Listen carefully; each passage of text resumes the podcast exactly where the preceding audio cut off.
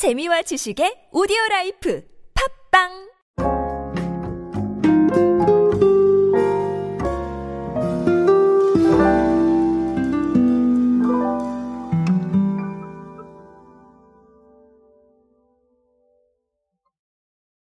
주류 업계는 트렌드에 정말 잘 적응을 하고 있습니다.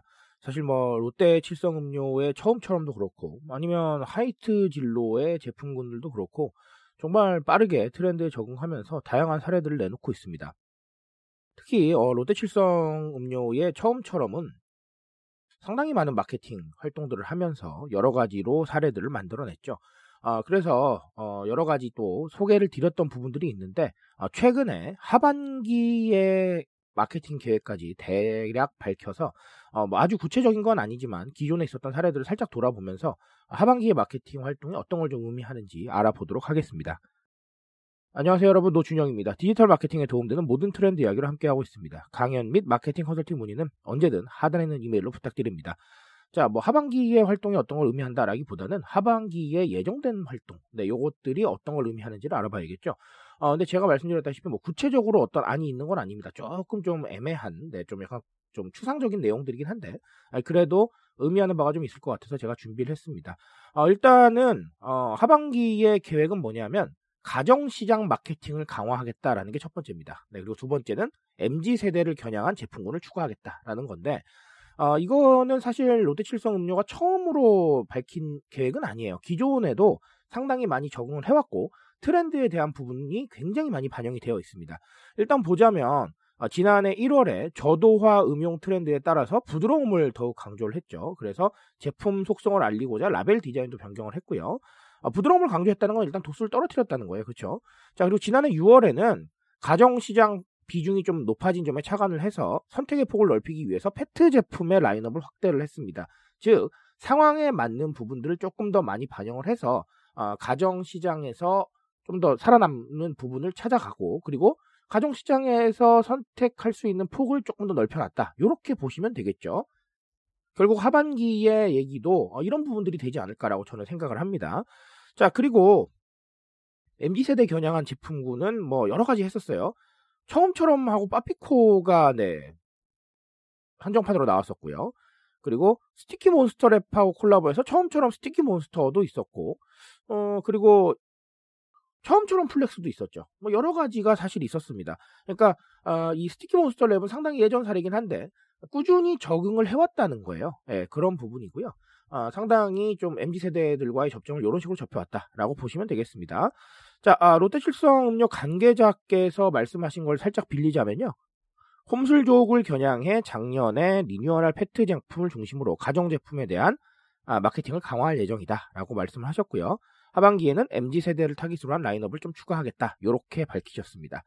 아, 일단은 가정시장 마케팅에 대한 이유는 사실은 뭐 홈술이 많이 차지를 하겠죠. 아니면 혼술 이런 것들도 나올 거고요. 아, 그리고 어떻게 보면 조금 건강을 챙기는 이런 부분도 있습니다. 사실 음주로 건강을 어떻게 챙기냐 이렇게 말씀을 하실 수도 있는데 어, 도수가 떨어지고 있잖아요. 그렇죠. 조금씩 조금씩 떨어지고 있고 그리고 많이 마시지 않는다라는 거 아, 이런 부분들을 좀 생각을 해볼 필요가 있겠습니다.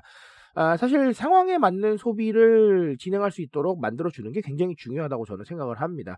결국은 이 우리가 처해 있는 상황이 다 다르거든요. 생각도 다, 다 다릅니다. 그렇 죠? 아, 누구는 어, 집에서 술을 드시면서 어떻게 보면 뭐 이런 소주나 이런 것들을 선택하실 수도 있겠지만 또 어떤 분들은 위스키를 선택하시기 때문에 또 위스키 매출이 늘었어요. 그렇죠?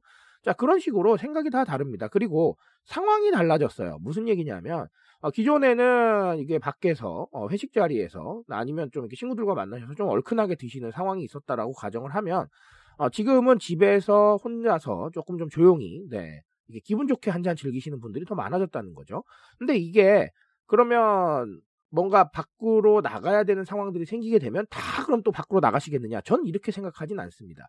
결국은 어떤 소비의 즐거움을 다른 데서 찾는 분들이 많기 때문에 타겟층이 아닐 것이다라고 얘기를 합니다. 얼큰하게 드시는 분들 계시면 가볍게 드시는 분들 계실 거고요. 그러니까 이런 상황에 따른 적응이 빨리빨리 돼야 된다라는 얘기를 제가 드리고 싶습니다. 그래서 사실은 뭐 무알콜이 나오는 것이고 그런 거겠죠. 그래서 앞으로 상반기가 아니라 하반기에 어, 롯데칠성 음료가 바라보고 있는 목표는 상당히 좀 트렌디하다라고 보셔도 되겠고요.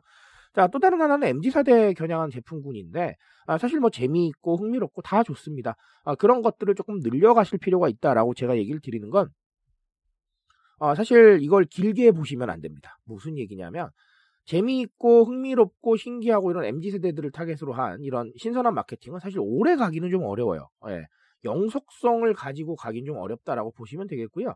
어, 다만 이런 게 나왔을 때 SNS나 유튜브 같은 데 언급량이 아주 네, 폭발적으로 증가할 수는 있겠죠. 그러니까 아, 짧은 시간에 넓은 viral을 어, 노릴 때는 괜찮습니다만 어, 긴 시간 동안에 상당히 좀 어, 파고드는 이런 스토리텔링형 마케팅으로는 그닥 좀 적합하지 않을 수 있다는 말씀을 드리고 싶어요.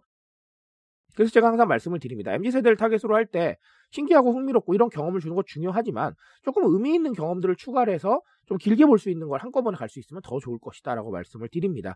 아, 실제로 어떤 이런 롯데칠성 음료 같은 회사들은 브랜딩 작업을 꾸준히 하고 있고요. 어떻게 보면 이런 두 가지가 다 이루어지고 있다라고 보셔도 되겠습니다. 아, 이런 부분을 참고하셔서 저희도 어, MZ세대에 대한 부분들을 건드릴 때 어, 이렇게 좀 중간에 두 가지 목표를 잡아보고 잘 만들어갈 수 있는 어, 현실을 좀 찾아가시면 좋겠다라고 말씀을 드립니다. 제가 말씀드렸다시피 꾸준히 적응해 나가고 있습니다. 아, 이런 기업들의 사례를 보시면서 어, 우리도 어떤 부분들을 벤치마킹할 수 있을지 항상 고민해 보실 수 있길 바라겠습니다. 제가 말씀드릴 수 있는 건 여기까지만 하도록 하겠습니다. 트렌드에 대한 이야기는 제가 책임지고 있습니다. 그 책임감에서 열심히 뛰고 있으니까요. 공감해 주신다면 언제나 뜨거운 지식으로 보답드리겠습니다. 오늘도 인싸 되세요, 여러분. 감사합니다.